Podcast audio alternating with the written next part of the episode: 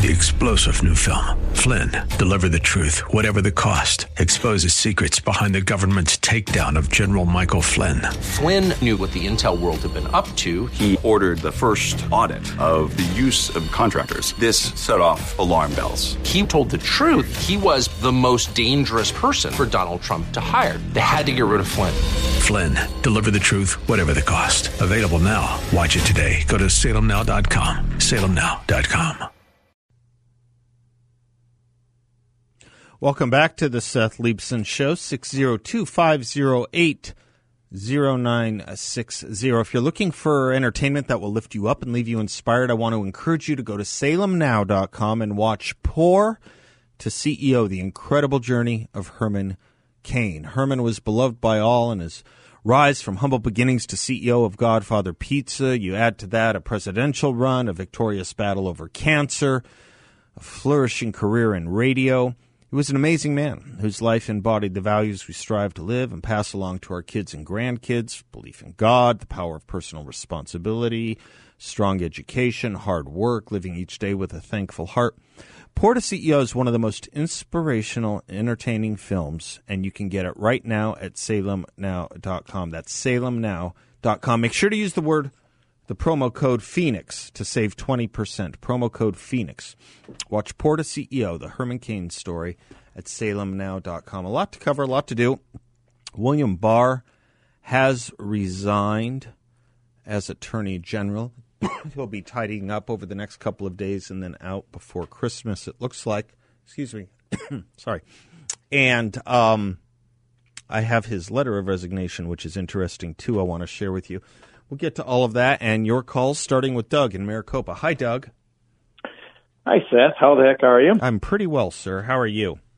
I'm doing the same. I'm doing the same. I always have to clarify. Sometimes I do cough a little. It's just the cleaning solution they use in here. I have a little allergy to. It. It's nothing other than that. Well, in the era of COVID, yeah, uh, I know. That's why you have to say it. Everyone gets nervous Yeah. just because you do something 365 days a year. You do any other day except 2020. So anyway, Yeah, yeah, you absolutely. Get it. Uh, Otherwise, it's considered throat clearing. Yeah. Now it's considered near panic. Well, in this case, die. yeah. In this thing, I think it is. Yeah. It, it's it's COVID response. It's like all the fallout. Yeah. From it's the response. It's just the cleaning solution they use to make sure everything is super sterile around here. Yeah, I've, I've done that several times. I cough and I go and I immediately everybody looks at me and I'm just clearing my yeah, throat. yeah. Yeah. You know what Yeah. my producer Yeah. says when he coughs? Yeah. Well, listen, My with producer says COVID eighteen. COVID. Yeah. Anyway. well, I I had several subjects. that Yeah, that's fine. We exposed- got time for you. Okay. Um, uh, you know, in listening to uh, Weicker and you talk, he can be, you know, when you listen to him, that could be considered depressing. But I think it's it's so overdue. Some honest, hard discussions, which is why I've kind of opted recently. I'm sure you've noticed that dro- uh, drop away from the uh, philosophical underpinnings of the economy and socialism to the more hard assessments of us as conservatives. it's not to be negative, but we got to grow up as conservatives because we got some hard things that were, have to be addressed here coming up. You bet. And I thank thank God for Weicker for that. That so I had I had a couple statements that uh, in in areas of discussion, um, and they both tie together with China, which I think uh, needs to be talked about. But uh, one is that um, we basically the, the the reason. Let me back up. Is the reason I think that the liberals and the leftists do not fear and why they were such good friends with the um, Mitt Romneys and the other types in the vast majority of the establishment Republicans, the ones who quickly kneel to Black Lives Matter and who want to befriend themselves for, and stop any criticism from the communist founded organizations. The reason the left doesn't uh, seem to attack them and they forego a lot of criticism is that many of our establishment reco- um, Republicans, even though they talk conservative when they get on a show, they are basically placeholders. Mm-hmm. They're placeholders. And this is my assessment. I was trying to figure out why I'm criticizing my own party of 45 years. so harshly, and here's why. The left advances. You can just even see, don't call the Biden's wife doctor, and they assault and push and push and push and push, and they push, and they get more bureaucracy, more bureaucrats, more regulations. They push uh, more liberals into institutions. They push in the institutions. In other words, the left believes their ideology because they push to implement it. Mm-hmm. What happens when the Republicans get in? They become placeholders. No dismantlement of the left agenda occurs. Now, if anybody wants to argue with me, show me where where the number of bureaucrats are reduced after they've been increased with the left. I don't care if it's the city. I don't care if it's the state. It's always a reduction in the rate of growth, and they call that a reduction. Right? Yes. Yes. Right. It's always yes. a reduction the in the rate of growth. advances their in their so the leftists advance, and our our version of conservatism is to hold pat the left advancements until the left can take up the advancements again. And that's how we lost our institutions. Yep. Is that we hold pat their advancements until they can take it over again, and then here's the here's what else we do on the as conservatives. We act shocked. We go, oh my, oh my, shucky darn, they did this again. Now if we were as if we actually believed down to our core the way that the left believed it, we'd immediately start to dismantle. And we would. The only person that has dismantled is Donald Trump, and that's why they hate him so much. Yeah. He has reduced the federal bureaucracy by eighteen thousand, a Yep. pittance. Yep. But it's the first time it's gone back. Right. Right. No, I want You know, Republicans. We're who- placeholders. Yeah, no, I want. I like Republicans. Uh, you used to see more of them who were eager and rolled up their sleeves and couldn't wait to go and you know eat communists or break the bureaucracy or create some kind of opportunity.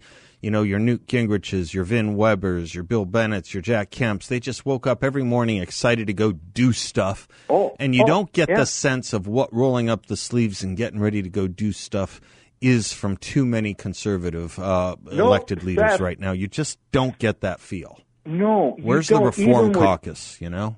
No, no. Even people we hold dear, Yeah. even people Yeah. you have Yeah, on yeah, yeah, yeah, that yeah, I admire. Yeah, Count how much the bureaucracy went down when they were mayor. yeah, None, right, none. Placeholder. right, yeah. Sweet, dear, dear. No, we got to start advancing the ball because you can't win by continually playing defense. And Yeah, when you have the ball, advance- advance it. yeah. Either move it on them if or they they're moving it on you. and we Yeah, placehold, you bet. the left was guaranteed to win. You bet. The left is guaranteed to win. You bet. Absolutely right. Now, here's here's my so in that light, Yeah. I would like to say that many of our free market uh, free market people, and I'm a big you know capitalist, but I've come to realize that we have to have self-serving capitalism.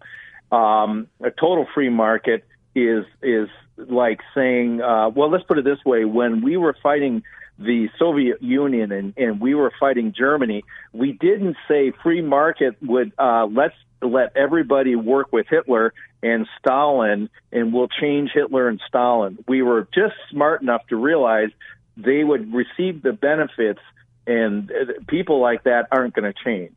So I have grown to conclude that all the libertarian free market stuff is nonsense, and Trump is 100% right because we were going to change China, and I am coming to the conclusion, like many others, that Trump is right. China is changing us more than we are changing China. Mm-hmm. Right. I, I, and, And I think PNTR was a big part of it. I, I think that's been going on for a long time.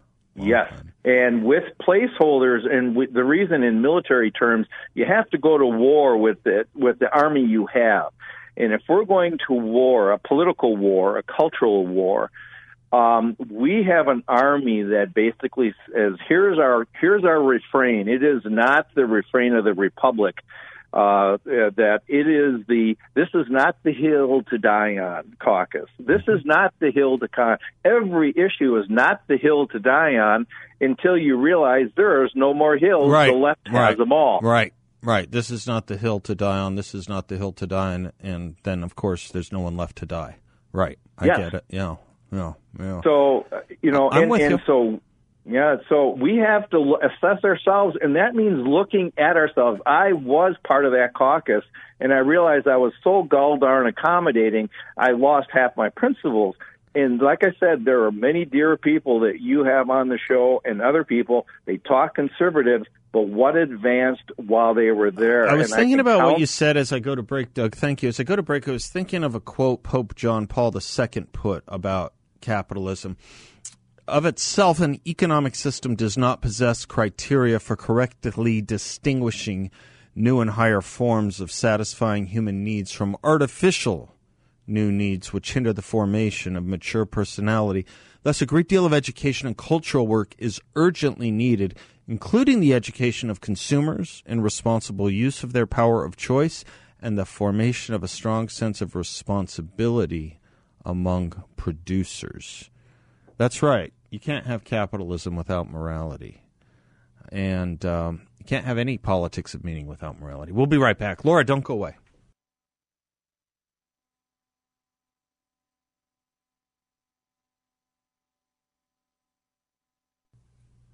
I'll tell you what's really simply the best is uh, Balance of Nature. My gosh, it's such a great product. I take it every single day, as you've heard me say, and it is responsible, I've no doubt, in a very stressful year with a lot going on, of uh, being the first year in memory. I haven't gotten sick several times. I got sick zero times this year. Thank I, I credit Balance of Nature with one daily dose getting tens of thousands of vital nutrients from 100% whole food plants, fruits, and vegetables. Everything you need from mangoes to pineapples, spinach to kale, broccoli, garlic, you name it, in uh, reduced into these vegetarian capsules using their unique cold press process. You can open it up and sprinkle them, sprinkle it into food or drink if you don't like swallowing the capsules. I have no problem with it, but they have a great deal right now offering free shipping and 35% off any new preferred order of their fruits and veggies. Give them a call at 800 246 8751 or go to balanceofnature.com and use discount code balance. I truly can't say enough about it. Uh, this looks like a great call. Laura in Phoenix. Hi, Laura. Hi, Beth. How are you? How's it going? Um, I'm so happy to talk to you. I I love your show, and I love talk, I love listening to you, and I love I love that you're just so rational. But I also love that you have the perspective of an educator because that's what I am. And I I know this isn't the topic you were talking about, but I can't keep my Everything is a topic. Everything here is a topic. I we never we we we always find that whatever's on the mind of like-minded people, um, even if it doesn't seem to be the same species, it tends to be the same genus because they're interconnected somehow. So don't ever hesitate. But let me also just say thank you very much for your kind comments, Laura. Thank you. Oh, you are welcome, and and thank you for. I think you're actually. I'm not. I'm not serious. I'm, I mean, I am serious when I say this. I think you are one of the most eloquent people I've ever heard. And so when you when when you have your opening, um, you know, your monologue, I just I just love it, and I listen to it, and I try to take notes and use as much of it as I can because there's one thing that I know, and that's truth when I hear it, and when I hear truth, I I know, I just know it, you know, and so I don't like to be fooled and I don't like to lie and I don't like lies. And so um, that's what brings me kind of to this topic. Great. I'd like to just give you a, just a quick, really quick background Sure. of where I come from. Sure. I'm, um, so I'm, you know, a middle-aged woman, but, and I have four children of my own, but I uh, was a social worker for several, many years before I raised my kids for a while. Then I went back to work and I also was a therapist and I'm bilingual, so I I um um I I work with a lot of Hispanic fam- mostly Hispanic families when I was a therapist, and so I I got here in Phoenix um like 20 some years ago, and I went into a lot of homes, eh, hundreds of homes, I'm sure. And so I have, you know, a very good understanding of how those cultures work. And um but also having lived in the real I say the real world real world because sometimes I don't think as teachers we really do in a way, in a weird way. Um, and um, I was just commenting the- the other day. I'm like, we go to this, you go to the store. They have all these mugs about how great teachers are and how wonderful they are. Well, they are wonderful, but they're so self. I mean, we're, we are as a group so we just think that we are just the most wonderful thing in the whole world. I, I, I don't want to like be mean to my fellow teachers. You don't you don't see mugs with um with thing with statements like that for cops and firemen. Interestingly, I Right, just, exactly. you just don't. It's, It's, like just we interesting. pat ourselves on the back like no other group. or And uh, military. because, like I said, because I worked in another field, I have a different perspective. Yeah. When you know, not to, I'm not going to change subjects, but when people, when when all the teachers are complaining about COVID and how scared they are, my thought is, as having been a a different career, my thought is always, well, go get another job. Because you're getting paid to do the job, so and you don't have to go to work. You just get another job if you're that scared, or you know, do what it takes to be safe. But don't don't scream and yell that you know this is not right when the grocer goes to work every day. We we you know that's that's in- that's such a key point, and I keep forgetting to make it. Every once in a while, someone reminds me. You know, everyone else Uh-huh. seems to go to work and serving populations that are much more communicating of the virus. By the way, Oh my my my my one of my best friends is a Phoenix police officer, Right. and she she touches. You can't imagine what she touches. I and know, here I am, right, you know, right. with a mask and plexi- plexiglass everywhere, and I'm thinking, I'm not. Uh, this is insanity. But so we are very self patting on the back of the words, but we pat ourselves on the back a lot as a group. And um, and um, and that's not to say teachers aren't wonderful because they are, but it's important to draw that line at some point. And go, okay, you're not that great. You're great, but you're not that great because um, you know kids learn the material even if you're not there. Usually, the kids who want to learn are going to learn. hmm So, but here's my thing. I actually called. But you, they do um, need direction, and I think that's the important Yes. thing. They do need sup- Yeah. they need supervision. They need three things: supervision, direction, and a good curriculum. The, I, I, I was fascinated by studies some uh, years ago out of Stanford by my friend Eric Hanushek on what the value of a good teacher brings not only to a student, not only to a classroom, not only to a school, but to an economy it's Oh. it, it's an oh. amazing thing when you have an excellent teacher in a classroom, a teacher of excellence. It, it, it can mean literally over the lifetime of that child and the classes that go before that teacher, trillions of dollars to a country. Oh my Trillions, word. I have trillions. no idea. Yeah. Oh, you need to put that up on your. I will. I'll go. I'll get him back on to do it. It's fascinating stuff. Anyway, sorry. Go ahead. I'd love to share it. Well, okay, so I, I could, I honestly, I called you a long, long time ago talking about uh, the race in the classroom, and you told me to watch a video that, that the problem with, and you said watch this video that they put out about the children who had to wear the collar. Blue eyes, brown eyes, or something like that. Yes, yes, I watched it. It, it blew my mind. It blew my mind too. It blows my mind, yeah. Right. Right. Yes, and so Couldn't do it Um, today. and- By the way, you couldn't do it today. No, oh my goodness. So that's what brings me to my point. So Okay. I teach a lot of, and I listen. I just don't want to monopolize the phone because You're not. This I, is I great like I sit down stuff. and This is where my heart is. time. This is where my Okay, heart is. I know. That's why I like listening to you. Oh, okay. Um, so I teach many levels of Spanish, probably um, all of them, minus the first year. And I teach AP. And I am about to lose my mind because what happened when I went back to become a teacher, I went to um, get my post-bac. And um, I had to take a class. You probably are familiar. And there's a book called Understand a Framework for Understanding Poverty. hmm And have you heard of that book? Yes. hmm Okay, it is incredibly. It's amazing. It's by Ruby Payne, and it it taught me a lot about social classes and how things work and what's valuable to them. But every time I would read about the poverty in the poverty group, because it had like what the well, what the people who are wealthy off um, do and what they value. For example, they value uh, like um, you know investments, whereas middle class we value labels. hmm And poverty, they take their money and they spend it today because tomorrow it's gone. hmm And so, you know, when when I was reading all of the different values of poverty in my mind, and I, I mean this just because of my experience, I've lived all over the United States and, and over the world, so I've had a lot of life experience. But I kept thinking, this sounds like like really big populations of blacks, of mm-hmm. African Americans, like mm-hmm. the way that they behaved and the things they valued. Like humor was one of their most valuable traits, and mm-hmm. and and so but it never made that distinction in the book and that's fine with me. The distinction was made between what students that came into your classroom would be lacking and which ones in what would they wouldn't not what they well yes what they were lacking. And so that's fine. I didn't care because it doesn't matter what color skin you have. It, it it's about poverty. Hmm and I thought that it was accurate. Well, I want you to know that every the College Board, which I'm sure you're familiar with, they they um, basically tell all of your everybody out there, all of your um, high school students, they they make the curriculum for the classes, and they just came out with a letter. They're the terrible. letter said- I, I have a feeling it's going to be terrible. Hold it and give us the punchline on the other side. Yes, Laura? yes. All right. I, Yes, I have yes, a I'll- feeling, knowing what I know of the College Board, I have a feeling it's going to be horrible. We'll be right back.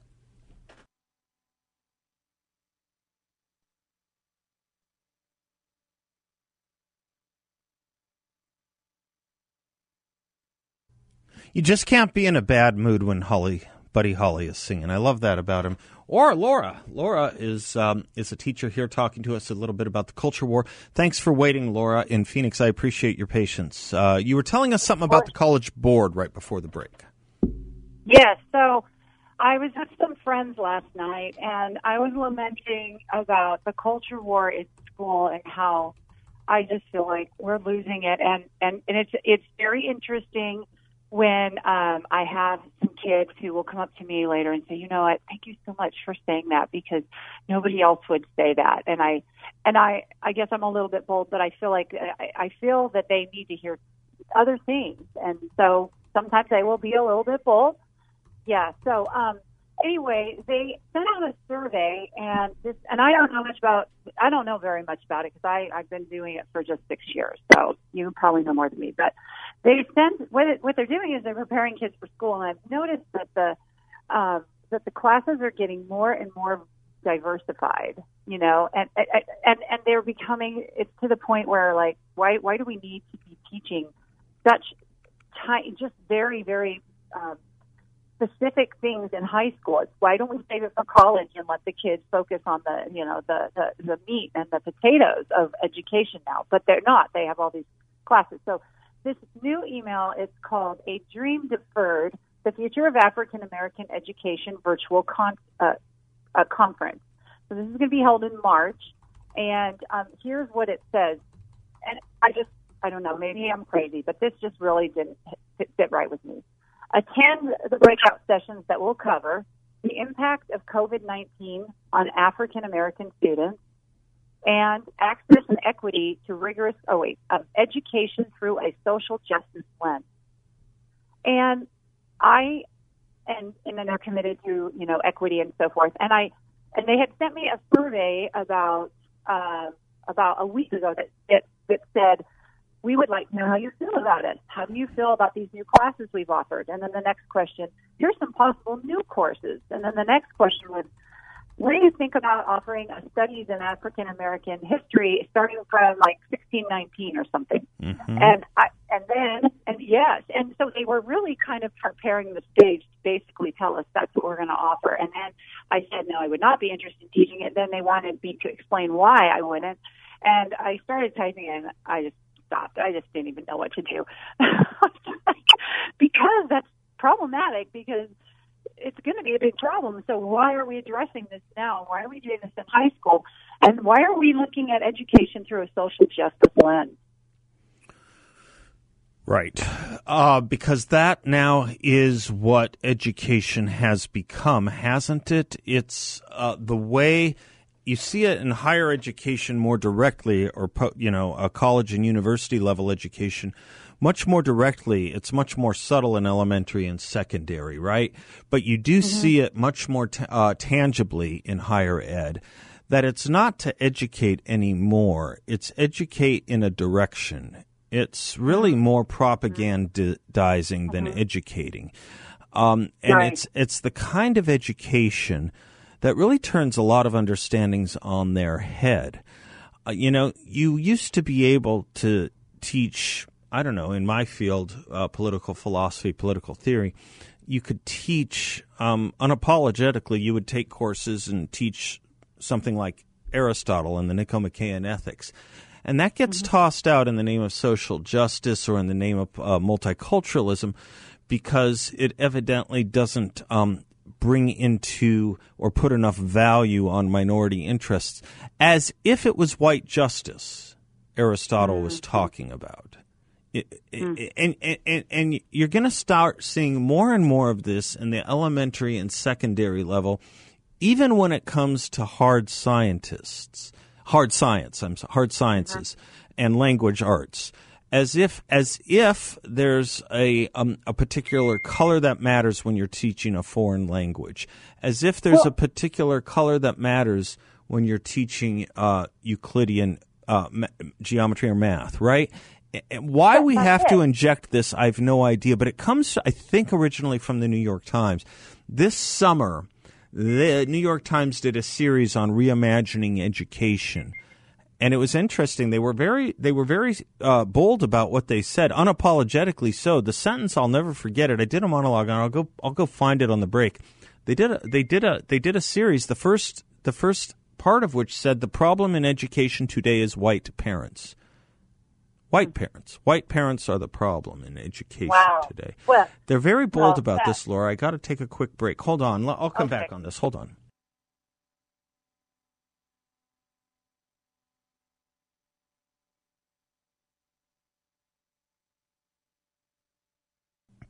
Welcome back to the Seth Leibsohn Show. If you're in the real estate market, either trying to sell your house or trying to buy a house, I want you to check out my friend James Wexler of JMG Real Estate. He has a proprietary and state of the art marketing technology. He has a private database of homes that will be soon going on the market, helping you avoid complicated bidding wars. He's the only realtor in Scottsdale with over 500 five star reviews. That's unheard of. 500 five star reviews. He guarantees to sell your home at market value or he'll pay the difference and he can also make you an upfront guaranteed offer on your home within 24 hours. Give James Wexler a call at 480-386 0711 or visit him online at jameswexler.com. That's James Wexler, W E X L E R dot com. Important call from Laura. I'm keeping you a little uh, longer than um, than most, Laura, because this is so important what you're getting at and what's changing America through the education system. Um, and you know, it's it's it it it happened while many of us weren't paying that close of an attention, and I'm not sure we still are. People like you see it because you get these materials, whether from the College Board or from the unions or from just the nonsense that comes out of a lot of school boards. We've absented ourselves from the school boards, and we've now gone through a generation of 4 million graduates of high school in America every year drenched in the kind of racial and social justice kind of education um, that they are given from day one, kindergarten through 12. 4 million a year. That's going to have an effect on a country after a few years, never mind 30. Um, and, and, and unless we wake up to what's going on in the classrooms, unless we Republicans or conservatives start taking education as seriously as the left has, we're going to be in a we're, we're, we're going to be in an irreversible place on this, um, unless homeschooling somehow uh, explodes or charters somehow explode. Unfortunately, um, there's a natural cap to some of these things just based on the kind of time parents have and the kind of interests and abilities parents have. But un- unless that happens, we better get involved, even if they're not about our students, because it's all our country, it's all our territory, as Lincoln said. You know that even if you don't have stu- children, you still pay taxes, property taxes, to fund your education system. You should have a say on what goes on in it. I want conservatives and Republicans to maybe stop thinking so much about the big offices and start thinking about running for school board because it turns out that may be the biggest office there is. Oh, we have seen it in my district just this last couple of months. Absolutely. And and my my last thought is this: um, that that I, I I I grow increasingly frustrated that the focus is on the African American kids when I teach uh, Hispanic kids and white kids, more Hispanic just because of their situations, that are just just as disadvantaged or more. And we do not address the problem as being poverty and why are they in poverty. Right. We don't address the root of those problems, Right. which we know has to do with the family structure and other things. Yeah. Instead, we're talking about just like what kind of who's on welfare or what color their skin is. Right. But we need to talk about such bigger, deeper matters. And so, why why are we overlooking that? I I, I could tell you stories of kids that are. I have a student who's carrying a baby while she's doing her online class. She's watching all of her little brothers and sisters while mom and dad are at work. Right. And you can't tell me that's not poverty. And she's not black. the um, unfortunate thing that too many don't want to talk about when we talk about whether it's welfare reform. Well, I'll take welfare reform for a moment. The the unfortunate thing we we we don't we don't seem to want to deal with or talk about is that it affects every American. And in fact, there are more white people, of course, if you think of it in these terms. Of course, there are more white people uh, on it and affected by it than minorities, although it has devastated uh, minority communities perhaps disproportionately. That may be the fair state, fairest statement to say. But when we start thinking about dividing Americans in racial terms, we have to understand the wand of success, just like the wand of failure, doesn't it doesn't think in color. It passes over every child's head, regardless of where they were born or what color their skin is, or their eyes, for that matter. That was the point of that lesson, wasn't it? Uh, from um, it was one. It, did it take place in Iowa? It took place in Iowa, I believe, in the 1960s. believe so. That was the lesson there. These things are, you know, endemically human. They are endemically teachable and unteachable. And that's the mm-hmm. thing that we conservatives have forgotten. You can teach just as well as you can unteach. And we have a lot of unteaching to do. And then we need to engage in a great, great relearning, to use a phrase as Tom Wolfe's. But if we don't get to it soon, you know, every year, I'll give you the number. Every year, you know the number, 4 million. Every year, we are putting 4 million students out from high school into this world drenched in, right at the age of, you know, 18 or so, right at the age where they vote. Some of them get their first job. Some of them go off to college or junior college. Some of them may join the military. Right as they become, you know, responsible citizens. And at the same time, that same year, we put out another 4 million college graduates drenched in even worse stuff. So 8 million a year. That's the number that we are uh, putting into society. Well, we have to fight. We have to show kids PragerU. It's a great. It's a great. PragerU is a, is a great start. It's one of the greatest things the conservative movement has seen or done in the last 30 years that I can think of.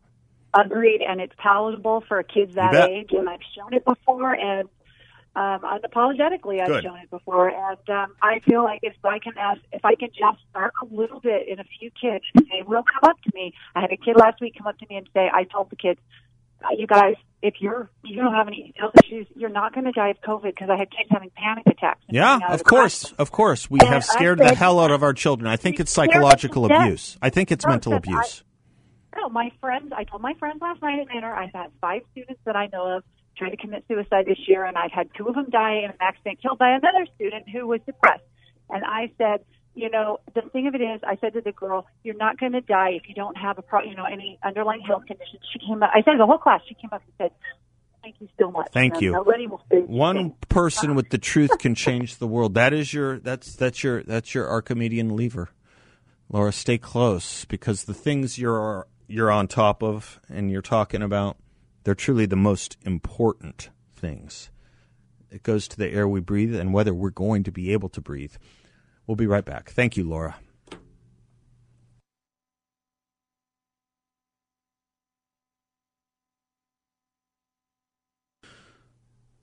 Thanks for spending some of your afternoon with us, lad. Call back tomorrow. I want to take your call. I just I ran out of time, but it looks fascinating. So make sure and let us uh, have a shot with you tomorrow. I was just thinking about some of what Laura was talking about and the way we divide um, ourselves and separate ourselves. And who asked for it? Who asked for it? I think elites asked for it. I don't think originally it was a big part of the civil rights movement or even the African American community. I'll tell you, you you know the word woke. Very few people know the origin of the word woke, but it, it's from a 1962 op-ed in the New York Times by one writer, black writer named William William Melvin Kelley. And I'm going to quote you from what he was saying in 1962. Pardon again the vernacular of the time, but um, it was um, he invented the phrase, and he said he noticed that there was this appeal, marketing appeal, to African Americans or what he called the American Negro on certain kinds of clothes, certain kinds of language, and he wrote. The black man, quote, wants to be completely accepted in American life. He dreams of living in a good neighborhood, driving a nice car, sending his children to a good school, making a decent living. He realizes that anything which sets him apart will keep him apart.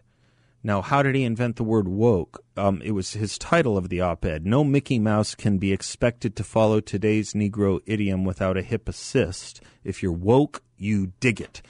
Um, the whole notion of woke when it came to us in the 60s was not about separating and not about dividing. It was being accepted in American life, the things most children naturally want in America safety, good neighborhood, driving a car if they think about things in terms of cars, a good school, a decent living. We don't want to be set apart from one another. We just don't want that naturally. Difference does not happen naturally. Go watch that uh, Iowa that Iowa um, te- uh, that Iowa experiment. I think it's called Brown Eyes Blue Eyes. You'll find it on YouTube. It'll blow you away. Until tomorrow, God bless you. And class dismissed.